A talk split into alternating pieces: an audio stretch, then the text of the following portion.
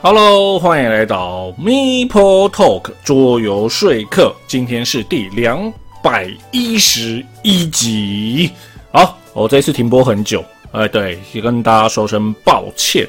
最主要呢，是因为我刚好经历了搬家，对，就是所有电脑器材全部拆掉，全部重弄，然后花了一点点时间，才让自己可以好好的录制。对，那当然呢。呃，这段时间呢，呃，我们经历了台湾最重要的桌游展之一，就是新锐桌游展。那如果有在关注 Meeple Talk 哦做说客的粉丝专业的话，就会知道我有过去。对，那这一次呢，也很荣幸呢，获得到所谓的媒体证，所以以媒体的身份进去。OK。那所以呢，今天会有我在新锐看到的什么东西？OK，那当然因为一些状况，所以里面呢并没有所有的出版社。OK，在这边先说声不好意思。那接下来呢会有什么大事呢？因为今天呢是呃九月底了，那接下来呢就是十月六号到九号的。德国艾森展，那这一次呢，新锐有非常多的，就所谓台湾设计的厂商或者是出版社哦，工作室，他们呢带着他们的游戏呢前往艾森，也可以说是一次呃发扬台湾桌游的一个好机会。OK，所以呢，接下来呢，我们会有许许多多有关艾森的消息会。不断的涌入，OK，好，所以呢，啊，今天呢，因为有新锐特辑，所以呢，我们呢，今天前面废话就不能太多啦，OK，那准备进入我们的自我介绍啦。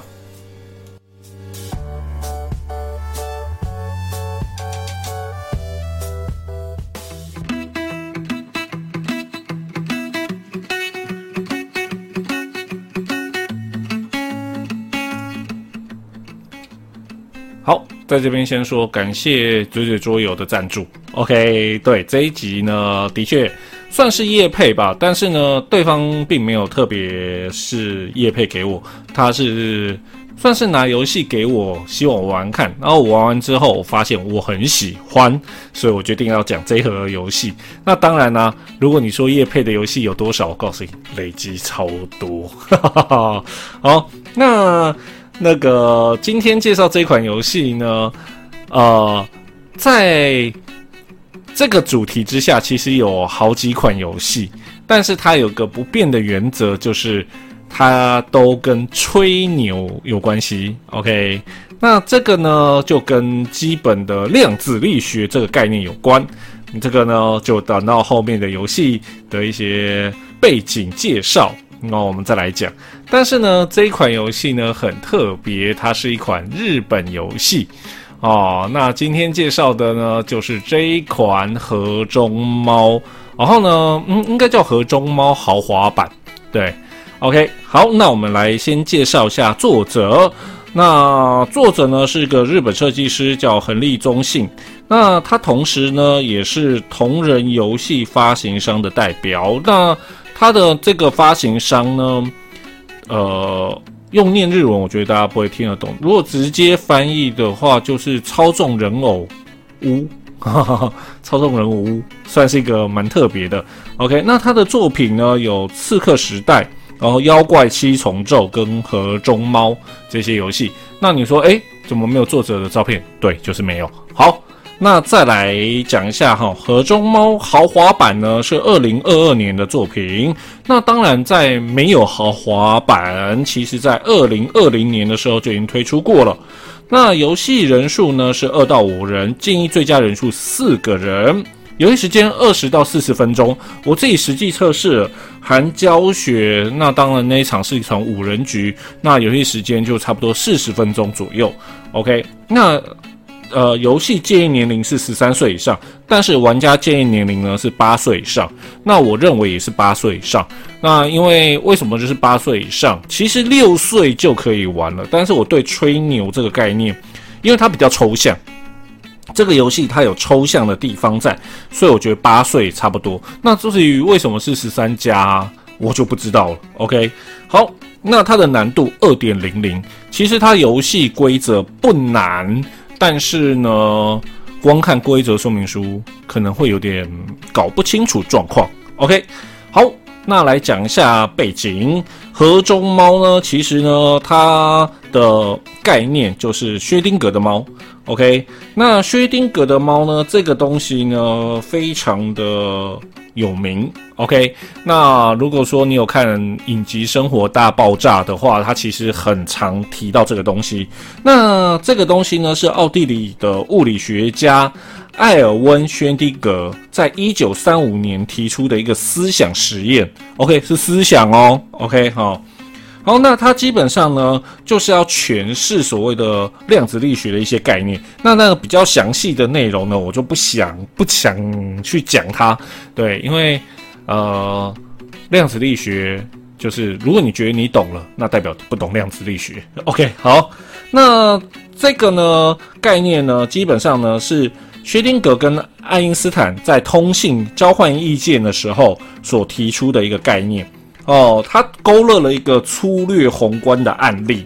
OK，呃，本来的案例呢是给一桶不稳定的火药，经过呢一段时间后呢，这段火这一桶火药呢会处于爆炸或不是爆炸这种叠加的状态。那更进一步，哎，为什么破音？好，那更进一步说明的话呢，就是所谓的盒中猫。OK，他提出这个思想实验，就是把一只猫跟一个装有氢化氢啊的气体，呃，一个玻璃烧瓶和放射性物质呢，都封闭在这个盒子里面。那猫的生命呢，因此与原子核的状态呢密切相关。然后呢，呃。在实验进行的一段时间后，猫会同时处于活的状态或者是死的状态。那当然，对于盒子外面的人而言，因为呢，我们没有把盒子打开之前呢，我们都觉得呢，就是猫的状态呢是周旋于生与死之间。OK，好，那这个呢就是一个非常有名的一个。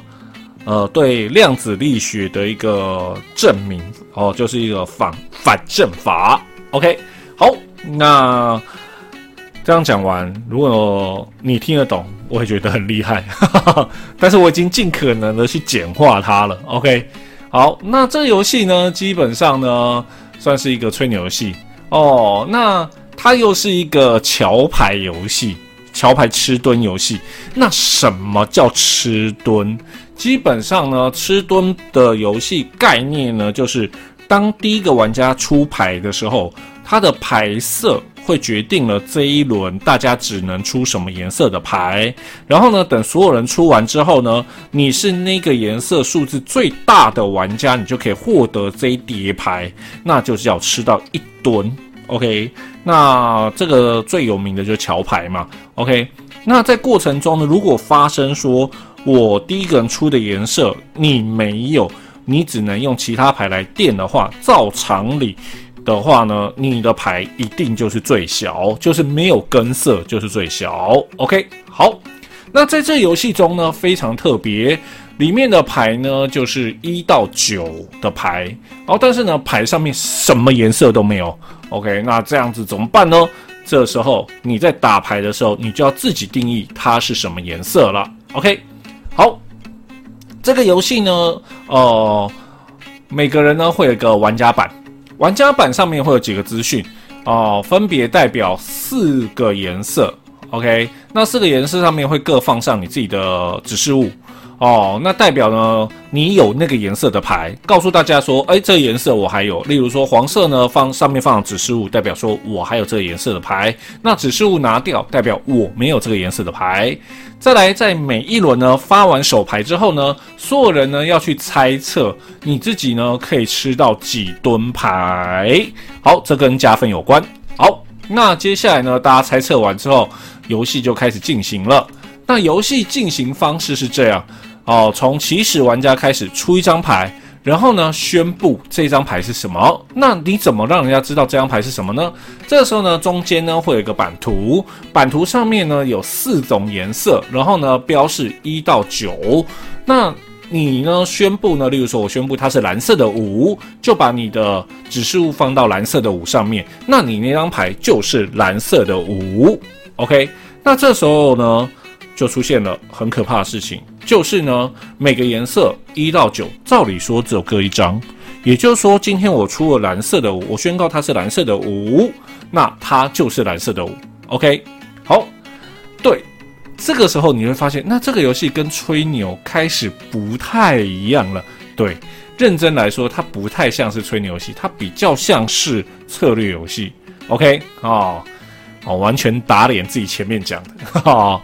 好，好会讲吹牛游戏，因为有另外一盒游戏叫薛定谔的猫，哦，它就是吹牛游戏。但是这一盒呢，就是呃比较像是策略，然后与其说是吹牛，不如说小心机的游戏。OK，好，那基本上呢，你每一次出牌呢，就是喊三种颜色：蓝色、黄色、绿色。那红色嘞？哦，对，好，在游戏出牌的过程中呢，你可以。宣布哦，我没有某个颜色。这个时候呢，就在你的玩家前面的那一张版图上面呢，把相对应颜色的 token 拿掉啊，指示物拿掉，它就出现叉叉。那我黄色拿掉呢，代表我宣告说，我现在手上的所有牌里面不应该会出现黄色。OK，好，这个时候呢，你就可以出其他颜色。那这个时候你就可以出红色了。OK。当你出了红色之后呢，接下来呢，你就可以正常的出红色，包括你出了第一张牌就可以出红色，也就是说你在红色的那一行上面呢，有放上一个指示物之后，这一轮游戏中你就可以正常的出红色。那红色为什么这么特别呢？刚刚有说，当你呃没有办法跟色的时候，你出其他颜色，你就是最小。但是呢，红色呢就是俗称的王牌。那王牌的意思就是说，今天就算这一局开的是黄色，但是呢，我里面出了一张红色，我不管你黄色呢出多大，我红色一定吃走这一吨。OK，好，那这个游戏呢，哦，就这样子一直进行下去，进行到什么时候结束呢？OK，哦，非常可怕。因为呢，哦，现在讲可怕的地方是呢，你会越来越难出牌。因为呢，你自己把颜色断掉之后呢，你呢后面呢就不能再出那个颜色，你会越来越难出牌，直到在某一个瞬间，有一个玩家完全不能出牌。哦，这就是发生了悖论。OK，就是我手上的牌呢打出来没有办法放上呃相对应的指数，例如说我打出了七，但是所有的七。哦，都已经满了，或者是呢有空格的七呢？不好意思，已经有人了。OK，那不好意思，你就是不能出。OK，或者就是哎，我说黄色我没有，但是只有黄色七可以出，这时候你就发生悖论。当发生悖论之后，这一轮就结束了。所以这游戏呢，最重要的呢不在前面，前面就是大家努力的抢蹲，但是到后面的时候就是不要发生悖论。好，一旦结束之后。发生悖论，这一轮立刻结束，然后开始算分。那算分方式也很简单，你吃到一吨就是一分。但是如果你是发生悖论的人呢，你吃到一吨就是扣一分。在第二个，如果你预测正确的吃吨数的话，而且刚刚好，这个时候你的指示物相连在中央版图上面相连最多的有几个，就额外加几分。OK，好。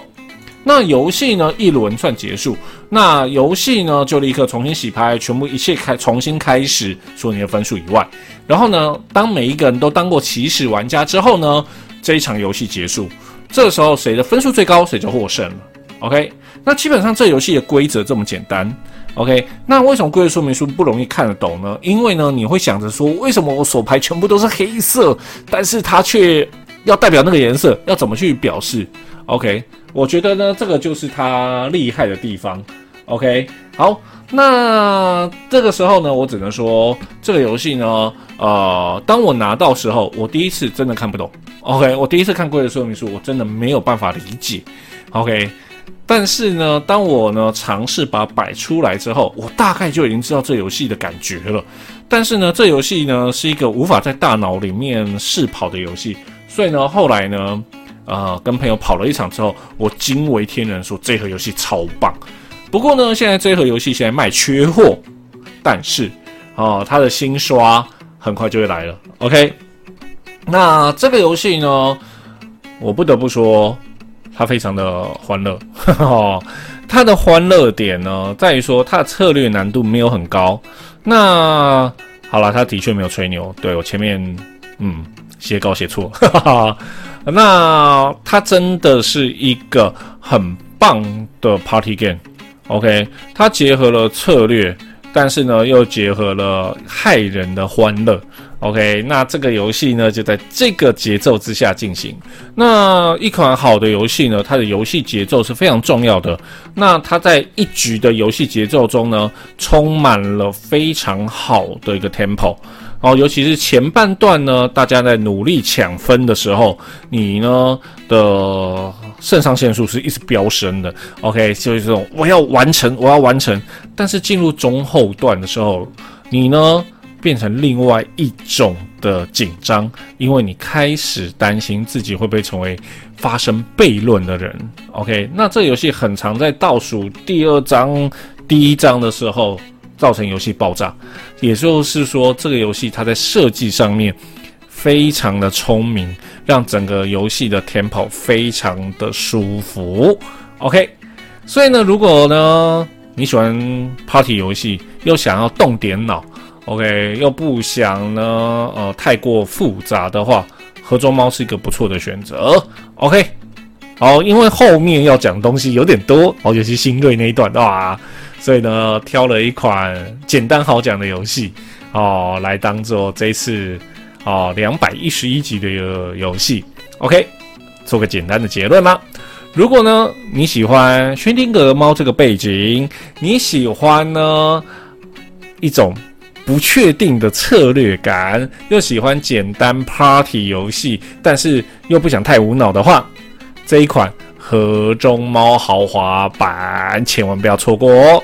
OK，那今天的桌游介绍非常的短暂，但是呢，哦，是一款好游戏，千万不要错过哦。OK，好，那今天的桌游介绍到这边，希望你会喜欢。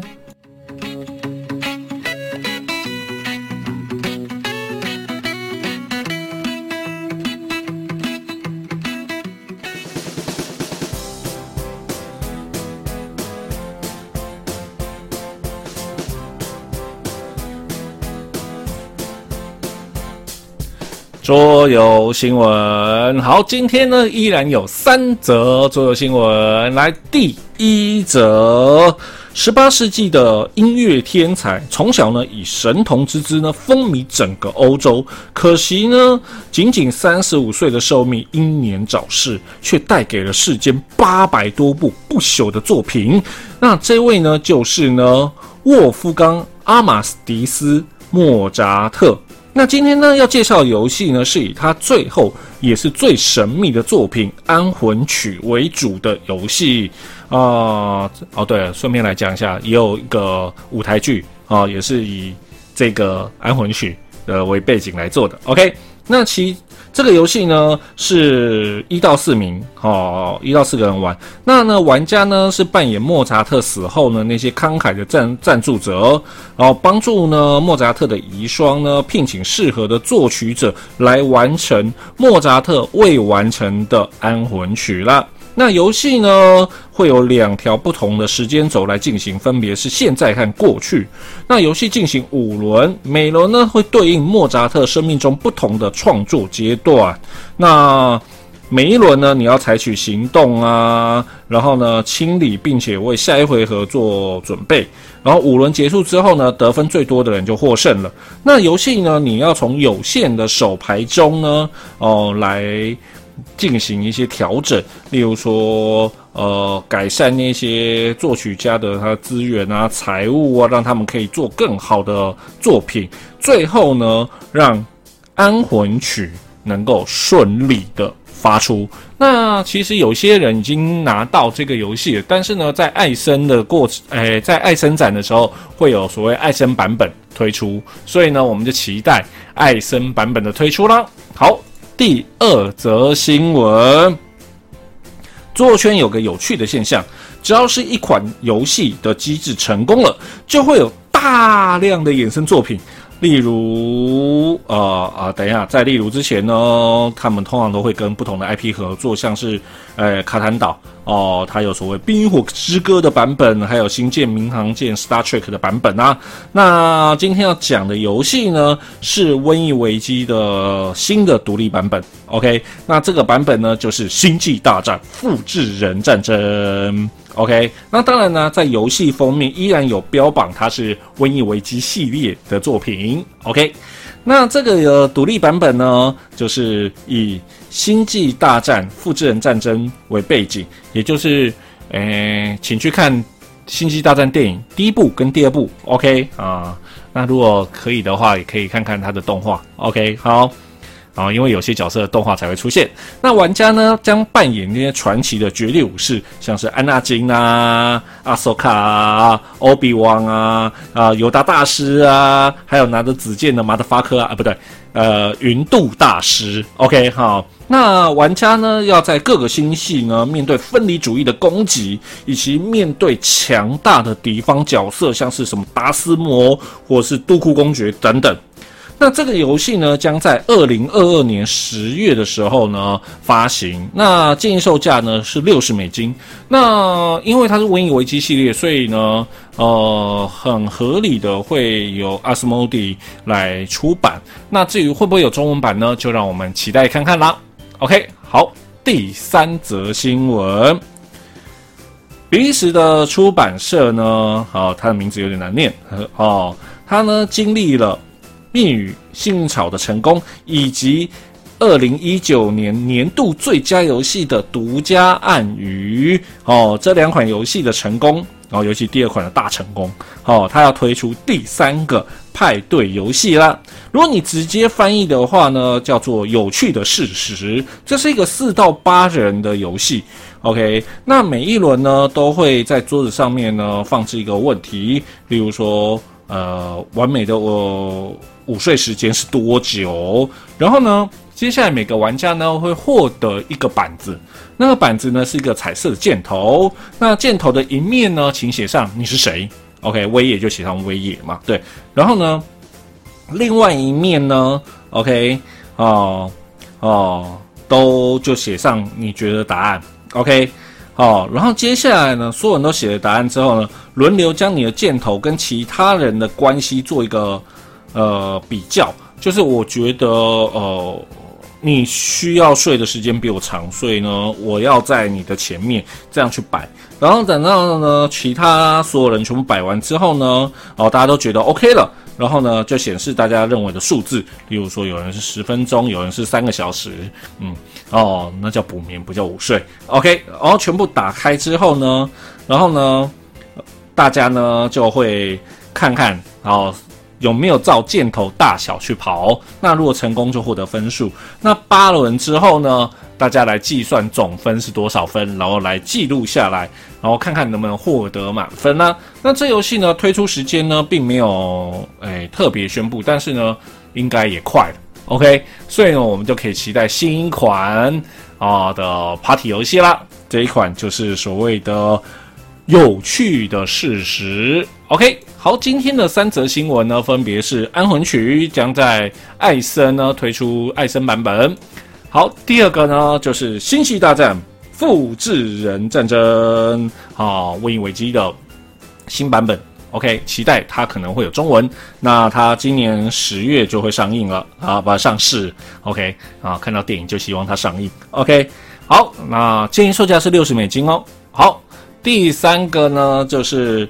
继独家暗语，然后密语幸运草之后的新的 party 游戏哦，叫做有趣的事实，那也期待它的出现啦。OK，好，今天的三则新闻，希望你会喜欢。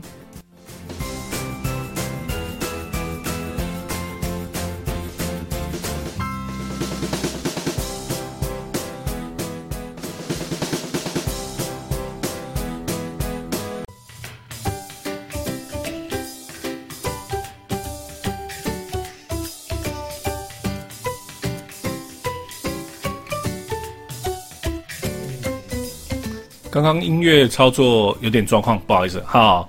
好，今天的特别企划呢，就是新锐啦啊！介绍新锐，没错，这一次光打稿就打到，哎呦，不能装东西，好，可以说是要死要活了。好，那因为稿非常长，那我又不像另外一个 YouTuber 那个给肥龙一盒桌游，打算那个讲个几个钟头，没有，不想。OK，我就简单介绍，但是呢，我的介绍呢，一定就是我所看到的。OK，那当然，我只能在这边先说两件事情，诶，应该说三件事情。第一件事情呢，就是因为我个人发生一些事情，所以呢，我采访的时间呢被绝对的压缩，所以很多的出版商，我们或者摊位我没有介绍到，我也没有问到，也没有访问到，对我而言很可惜。OK，第二个呢。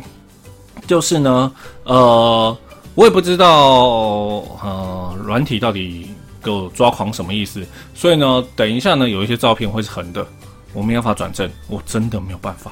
OK，好，好，所以呢，如果你有看画面的人，就克难克难，向左边歪歪头发。OK，好，那再来第三个呢，就是呢，呃。我没有办法所有的出版社都讲到，所以呢，有一些出版社呢，啊，因为是比较大家的，我可能就是简单带过。OK，OK，好，那当然就先跟大家说不好意思啦。OK，好，那我们来个新锐之旅啦。好，新锐二零二二桌游说客看到了什么？哎，第一间呢是疯狂岛。哦，对，这边说一下，因为。呃，我不知道为什么有些照片遗失，所以呢，我有一些是使用那个工作室或出版社他们在 FB 上面的照片。那如果说该工作室觉得那照片不好的话，请跟我说，OK，我会想办法把那边剪掉。OK，好。好，第一个呢是疯狂岛。那很多人呢对这家出版社并不熟悉，这是一家创作能量很强的公司。那它的设计目标呢是让任何人都可以在他们家找到适合的游戏。所以呢，我当下呢有戏称哦，疯狂岛呢要做桌游界的 AKB 四十八，也就是说，无论你的喜好是什么，都可以在这家公司找到啦。那这一次呢，疯狂岛呢主打的两款游戏，那第一款呢是电波画家。乍听之下有点像是，就是画背传图的一个游戏，OK。然后为什么我觉得我的背景音乐是那个 是呃新闻的音乐？呃，算了，哈，就就给他这样下去吧，OK。好，奇怪哦，好，那。那个 继续。啊，那有点像花胚传图的音乐，但是呢，这一款的特点是用说的，OK，所以当说的过程中呢，例如说啊，要先画一条直线，下面要画两个正方形，OK，因为在有限的配件下，OK，它的画图的每个配件都是有固定的。OK，那应该说固定就是有稍微限制，然后呢，最后呢，每个人依照你听到内容画出来的东西，可能就差距很大，算是一个非常有趣的游戏。那让这个游戏呢，就是同样类型的的概念下，有一种全新的风貌。那另外一款呢是《无王塔罗之战》，那是一款用塔罗为基底改编的猜测游戏。那因为它的要讲的东西比较多。所以呢，我就不细讲，但是我觉得它蛮有趣。它就是你手上会有一张王牌，然后大家要去猜对方王牌的游戏。OK，那这个呢，疯狂岛的游戏呢，让我觉得非常赞的地方是他们的行路上面哦，都是用漫画方式来教学跟介绍，算是非常有心的一个啊设计师摊位啦。OK，好，来下一个，来。这个呢是亚洲游戏化创新教育协会。那这个协会呢，我会知道是因为另外一个知名的桌游人叫桌游梅的关系，所以我知道。那这个协会呢，主要是专注在游戏化创新、创意多元的教学方式。那这一次呢，现场呢，因为哦哦对，这一次我是跟做拌饭他们相约一起去的。对，顺便吐槽一下，哦，他们给我拖到超晚才到，也没有啦，就是。开场才到，然后排队呢就排超远 哈啊！你们给我记得哈。好，OK 啊。那这一次呢，跟做拌饭呢，我们就一起呢去理解这个他们的游戏。那他们这一次介绍游戏呢有好几款。那我们这一次呢听的是跨部门风云。那这款游戏呢主要是用在教育课程上。那当然，这个教育课程最佳呢是一个两天的课程。那玩家们呢会有两名玩家左右呢会担任一个部门。那每个部门之间呢，哦要互相去协调，哦由哪一个部门做主导，然后要怎么去运作，然后呢想办法公司获利。OK，它算是一个就是将跨部门这个东西呢。教育游戏化的一个游戏，OK，那借由游戏跟课程来进行公司内部的教育训练。那当然，现场的体验是一个小时，但是因为碍于时间呢，我们理解完之后就离开了。OK，好，下一个他群，对，这个时候如果你有看影呃影片的话，请你头向左转九十度。OK，我也不知道为什么就是不能转。OK，好。他群呢是一个以公共议题游戏化的呃体验设计公司。那他们相信呢，透过议题游戏可以开启议题的对话空间，进而创造连结，让人们看到议题的另外一种可能。那他们呢，在游戏设计的概念过程中呢，事先决定要探讨的核心议题，在设计机制。OK，哦。但呢，又不像很多游戏呢，强灌你很多概念给你。那他群的游戏呢，就是用游戏中让体验他们想要探讨的议题。那本次主打的那个万物拍卖师就是这样。那每一样拍卖物品的价格跟每个人心中的呃价值不同，在这观念下呢，进行神奇的拍卖和获利行为。那他群呢，相信有些人呢，对于这种结合议题。的娱乐活游戏会有兴趣，虽然市场不大，但是呢，他们正在持续努力的在这条路上加油。OK，好，下一个摊位呢是我们的福尔摩沙。那基本上这个摊位的游戏就是这一款我们的福尔摩沙。那它是台湾第一款结合 SDGs。OK，啊，不知道是什么，没关系，我也不知道，所以当场问了。就是联合国有戏发展目标来连接的桌游，那有玩家呢要合作解决包含三十五项台湾的社会议题，让玩家呢知道未来可能会出现的问题。那这个游戏呢适合的人数是十五到三十六人。他当时跟我说的时候，我就哇人真多，OK。所以呢很明显这个游戏呢它是适合用在教育或者是企业等大型活动来使用的，OK。好。来下一间，好，这一间呢叫问问秘境。这个摊位呢，他们的本业呢是做家人关系的促进推广。然后呢，在某一次的活动中呢，哦，他们呢尝试使用类似呃，应该说这个游戏的雏形。然后呢，当他们使用之后，觉得诶非常的不错，所以呢就研发出这一款游戏问问秘境啦。那它适合呢家人啊、朋友啊、夫妻啊、情侣来游戏。那游戏中呢有两百五十七张牌，对，很多哦。买牌套就买死。OK，那每张牌呢也有不同的问题，然后呢，哦。因为受众不同呢，可以用不同类型的题目。然后有一个人提问他的一个事件，例如说我最近哭的机的事情是什么，然后其他人就写下来。然后呢，所有人呢公布答案之后呢，获得正确答案的人就可以获得这张题目卡。接下来就是我觉得这游戏特别的地方，它的题目卡呢背面呢是道路，然后呢这些道路拼接之后呢，就可以走到了真正的宝藏。OK。那当然，这游戏呢，当他介绍的时候，我第脑中第一秒跑出来的游戏就是像 Apple to Apple 这种类型的猜心意的游戏。不过呢，在道路拼接这个呢这一点，让游戏呢变得很有情境感了。OK，啊，那我不会说这游戏好玩，我只会说这游戏的概念很棒。OK，好，下一个居居工作室。啊，跟设计师从哥呢，算是认识多年了。那这一次呢，他拿出来的呢叫台湾夜市，是一个准备集资的游戏啦。这是一款竞标策略游戏然后呢，有人回馈说反馈啦，就是他这几天就是就是在现场，有人说哎，很像那种塔防游戏。那这游戏基本上就是玩家在夜市中呢，呃，那个竞标摊位位置来卖东西的游戏。那位置越前面呢，那当然就竞标抢的越多。但是呢，您有机会遇到的客人呢，有钱有需求的几率就越大。OK，那当然就赚的钱的几率越大。OK，但是呢，这跟你卡位愿意花的钱呢，这个呢，你要做到平衡。OK。但再加上呢，游戏呢摊位有四种不同类型，如果同类型的摊位呢在一起呢，就会有所谓连摊效果。那这个呢，它的有很明白，就是说很像台南的夜市那种什么牛排一条街的感觉。OK，那这个呢，我们就期待呢它的集资这个的消息什么时候公布？OK，那很期待。OK。啊，这一款应该也是我本人也会去集资的游戏啦。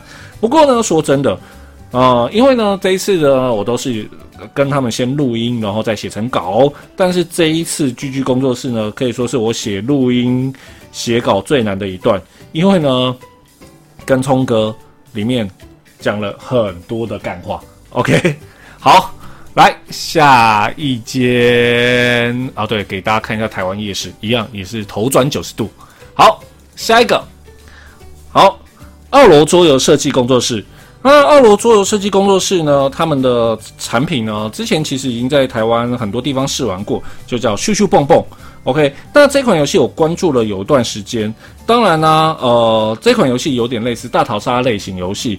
那跟现在呢市场上很红的重装上阵不同，因为重装上阵比较偏策略，但是咻咻蹦蹦是一个欢乐类型。OK。那它刚集资结束，OK，那我决定呢不在这边介绍这款游戏，因为呢我决定专门做一集来讲这款游戏。不过呢，现场呢，呃，他们工作人员竟然有一个反串女仆，算是现场的一大亮点。OK，好，下一个女巫一百工作室，那他们推出的游戏呢叫《狐狸娶亲》，是我这个游戏在之前呢就已经关注了。那设计师本身呢，会设计这款游戏，是因为呢，在桌游店上班会遇到呢人数很少，但是想玩阵游戏的情况，所以呢，用简单的动作为主的阵游戏呢，哦，他就想要设计这样的游戏。OK，那当然他有参考所谓的一夜狼人哦来设计而成。那当然这个游戏，我决定呢会在后面的阵游戏特辑中做详细的讲解。对，但前提是要先累积够多的阵游戏了。OK，好，好。如果你发现换图片是直的，那八成是我到人家粉砖去抓的。OK，好，下一个桌游爱乐士啦。那桌游爱乐士呢？呃呃，这一次呢，主打的叫做玉立交易者，是爱乐士在设计呃桌游设计年会中看到 Smooth。哦，就是这一次的主办人哦，新锐主办人跟好乐牌作者他们共同设计的游戏，是一个真的很金融的策略游戏。所以呢，哦，我决定也是花个时间啊，好好的介绍一下。OK，好，下一个哦，有一个该有图竟然没有图，我觉得有点可惜。好，对，好，但是呢，抓图呢也没有显示出来，我也觉得有点难过。就是心灵角落啦。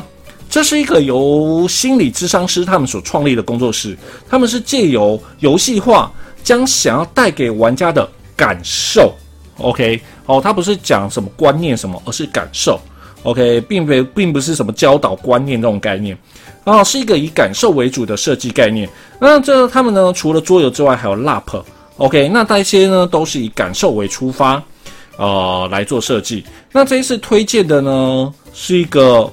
完全不像前面讲的东西，叫做帮手艺术家。那这一款呢，是一个会有大量肢体接触的游戏哦。所以呢，呃，在说明书一开始有警语，并且要求玩家都要理解和接受，你才能玩这款游戏哦。那这款游戏呢，也是创作，然后让其他人猜的游戏。可是呢，这次创作呢，不是用笔的，也不是用画的，而是用其他玩家的手来拼成那个东西哦，算是非常特别的。OK，好。下一个想要设计，哦，头又要转一下了。那想要设计呢，是一群有音乐背景的设计师，借由桌游推广音乐。但他们的游戏呢，都跟音乐紧紧的连接在一起，就跟这次展示出来的《跑吧怪兽》这款游戏一样。那玩家呢，从手上打出来的卡片呢，代表音符的和拍子，当然还有音高。那你呢，就可以在五线谱上面做移动。那除了移动之外，还要在上面吃分数果实。OK。但是还要注意上面会有所谓休止符的问题，所以呢，你的拍子不能超过休止符，要刚刚好停在休止符前面。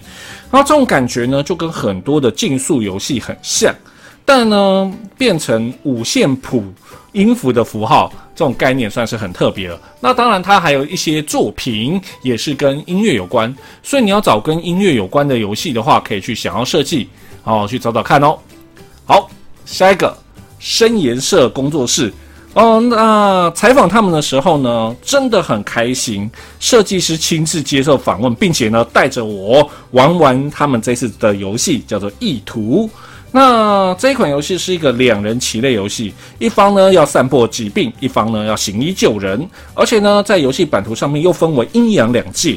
那玩家呢，呃，会有阴阳各一个棋子在里面移动，但是呢，互相不会影响。那移动完之后呢，就会放上自己的指示物，或者是移除对方的指示物。那目的呢，就是让自己的指示物连成一线。OK，那这个游戏的特点呢，就是每一次呢移动呢，会在旁边会有一个独立的版图，它是一个罗盘，会依照对手上一回合移动的位置，然后呢，跟你这一回合决定的位置呢，做相对应的步数和方向位的移动。这是一个非常优秀的设计概念。虽然这游戏刚刚集资结束，但是呢，一般版确定会推出。不过等他们从艾森回来之后再说吧。加油！下一个本来呢要好好采访，但因为时间压缩的呃出版商就是 Two Plus 啦。那 Two Plus 呢这次主打呢就是血战。那我个人觉得非常可惜，没有机会好好玩到这款游戏。因为这个游戏呢，我非常有兴趣，而且呢，我有跟他们预约试玩，但因为一些状况，所以我在试玩之前，我就只能先离开了。那因为这一款游戏呢，呃，成功突破了传统战棋让新手不容易入坑的缺点，而且呢，游戏呢在设计上面就是要将复杂多变的二次世界大战哦变成一款欢乐的战争派对游戏。要拿来比较的话，大概是迷你二战吧。但是呢，血战在这方面做的更简单明了，更欢乐。那这一款血战呢，可以说是一个非常成功的作品。OK 啊，不过还没发行啊，所以呢，请记得即将要开放预购。OK，好，不要错过，我个人不会再错过了。OK，好，那接下来呢，我会讲一些简单带过几家比较大家的出版社了。OK，那像是玩房，OK，那玩房呢？这次呢有推出一整架的呃游戏，那呃不得不说，就是他之前呢《地城勇士》的问题啊，让大家非常的难过哦。但是呢，《地城勇士》如果你真的喜欢，它不用买豪华版，它有一般版，它现场其实也有这样卖。OK，好哦，那当然他们这一次呢也有很多的。那小品游戏算是很值得让大家去注意的。那当然，因为玩法就是后面介绍比较大几间比较大间的，所以呢，大家会比较容易获得他们讯息。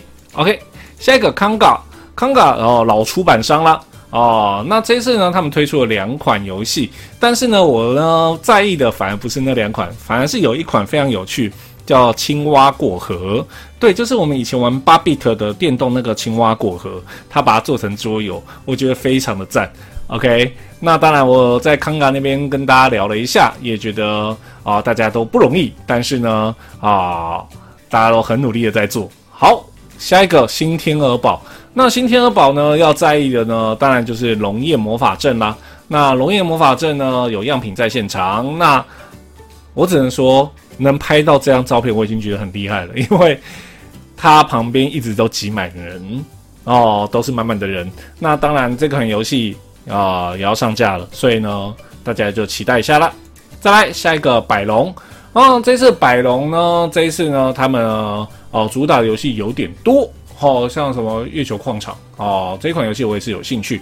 哦，那个还有几款游戏，我觉得都是不错的。OK，那当然，呃 m i p o Talk 最常接到也是百龙的叶配了。OK，所以呢，我们后面呢也有机会去介绍它了。好，那最后一个要介绍的呢，没有照片，就是弥生的呃那个桌游日记。那当时呢，就跟弥生聊了一下。那我也觉得，呃，他们呢推出的游戏呢，基本上大部分都已经上市了。OK，那但是呢，他呢拿出了一款哦，对啊，包括现在还在集资的那个，哎，换，对哦，要看一下，就是他们现在正在集资的游戏。OK，哦，讲出这个讲错会出事。OK，哦，那个弹丸甜心。OK，哦，都是他们的游戏。那。他有拿到一款游戏，让我有点微妙，叫库珀岛。那它的难度是四，但是呢，呃，嗯，在台湾不知道怎么卖。哦，那我没有去研究。但是呢，如果你对这个游戏有研究的话，你可以去找弥生，哦，去跟他买了。OK，那当然，我后面呢还有一些算是没有办法讲到的遗珠，像是什么远雄文创。啊，不对，不是远雄啊，远兴文创换盖房子去了。远兴文创当然它就是那些摩爱啊那些的哦，然后还有像山顶洞人也没有机会哦跟他们好好聊聊。啊，当然对我有跟乌鸦盒子稍微聊了一下。那当然乌鸦盒子呢，就后面直接名人专访解决掉，哈哈，所以呢就没有。那还有乌托邦桌游那。当然，乌托邦桌游老朋友了啊！他们呢游戏呢之前有介绍，OK，那他们呢后面也会有新游戏啊，也会在这次爱森中呢发光发热啦，OK，啊，那像狗飞火车啊这些的啊，因为没有机会好好的采访，也算是对我而言也算是小小的遗憾了，OK，那这一次的新锐呢，呃，最后要讲的东西呢。就是主办方真的很用心，他们还加了所谓的解谜，以及找了古爷啊来做直播。所以呢，最后的时候要离开前呢，哦，跟做拌饭呢，每个人拿了一个古爷面具呢，跑去古爷的直播去乱拉，哦，算是这一次的最后的一点记忆。OK。那新锐桌游展呢，可以说是台湾桌游的一个盛事了。所以呢，我们呢这一次难得也算是也很感谢主办方愿意让我用所谓的媒体证啊进去里面蹭哈。那也获得了一个新锐桌游的收藏家游戏。那我们呢，也在这边呢，也希望呢，所有出版社，如果你有钱去爱森，也可以获得很好的成绩。那我们就期待明年的新锐桌展啦。OK，那今天呢的新锐啊，威爷所见所闻呢，就到这边了。感谢大家。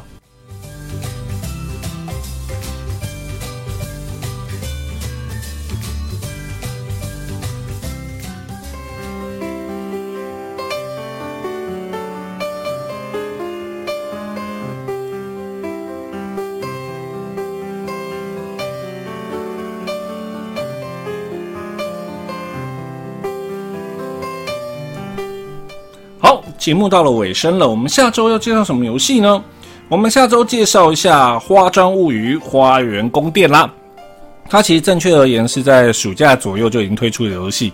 那其实我很早就拿到了，但因为搬家的关系，一直没有机会去好好讲它。所以呢，我们下周来介绍这款游戏啦。那这一次呢，呃，隔了那么久。真的很不好意思。哈，那我尽可能呢，这一次呢不要休太早，哈哈，尽可能每一周都更新，OK？啊，然后呢，应该之后还会去跟其他的 p a s t 啊、YouTuber 啊去蹭一下，OK，那因为也希望呢，让更多人呢可以因为听到桌广播啊，听到 m i p o Talk，可以喜欢桌游，当然。啊，因为设备啊，这些都是，呃，算是个人个人的诶口袋不够深。当然，我也希望能够慢慢加强装备，好让大家有更好的收听体验。OK，好了，那我们做个结尾啦。如果你喜欢做说客 Miu Talk 广播，可以上 YouTube、Podcast 搜寻做说客，并且订阅收听。也欢迎到 Facebook 做说客粉丝页按赞或表达你对我们的建议。我主持人威爷，我们下期见，拜拜。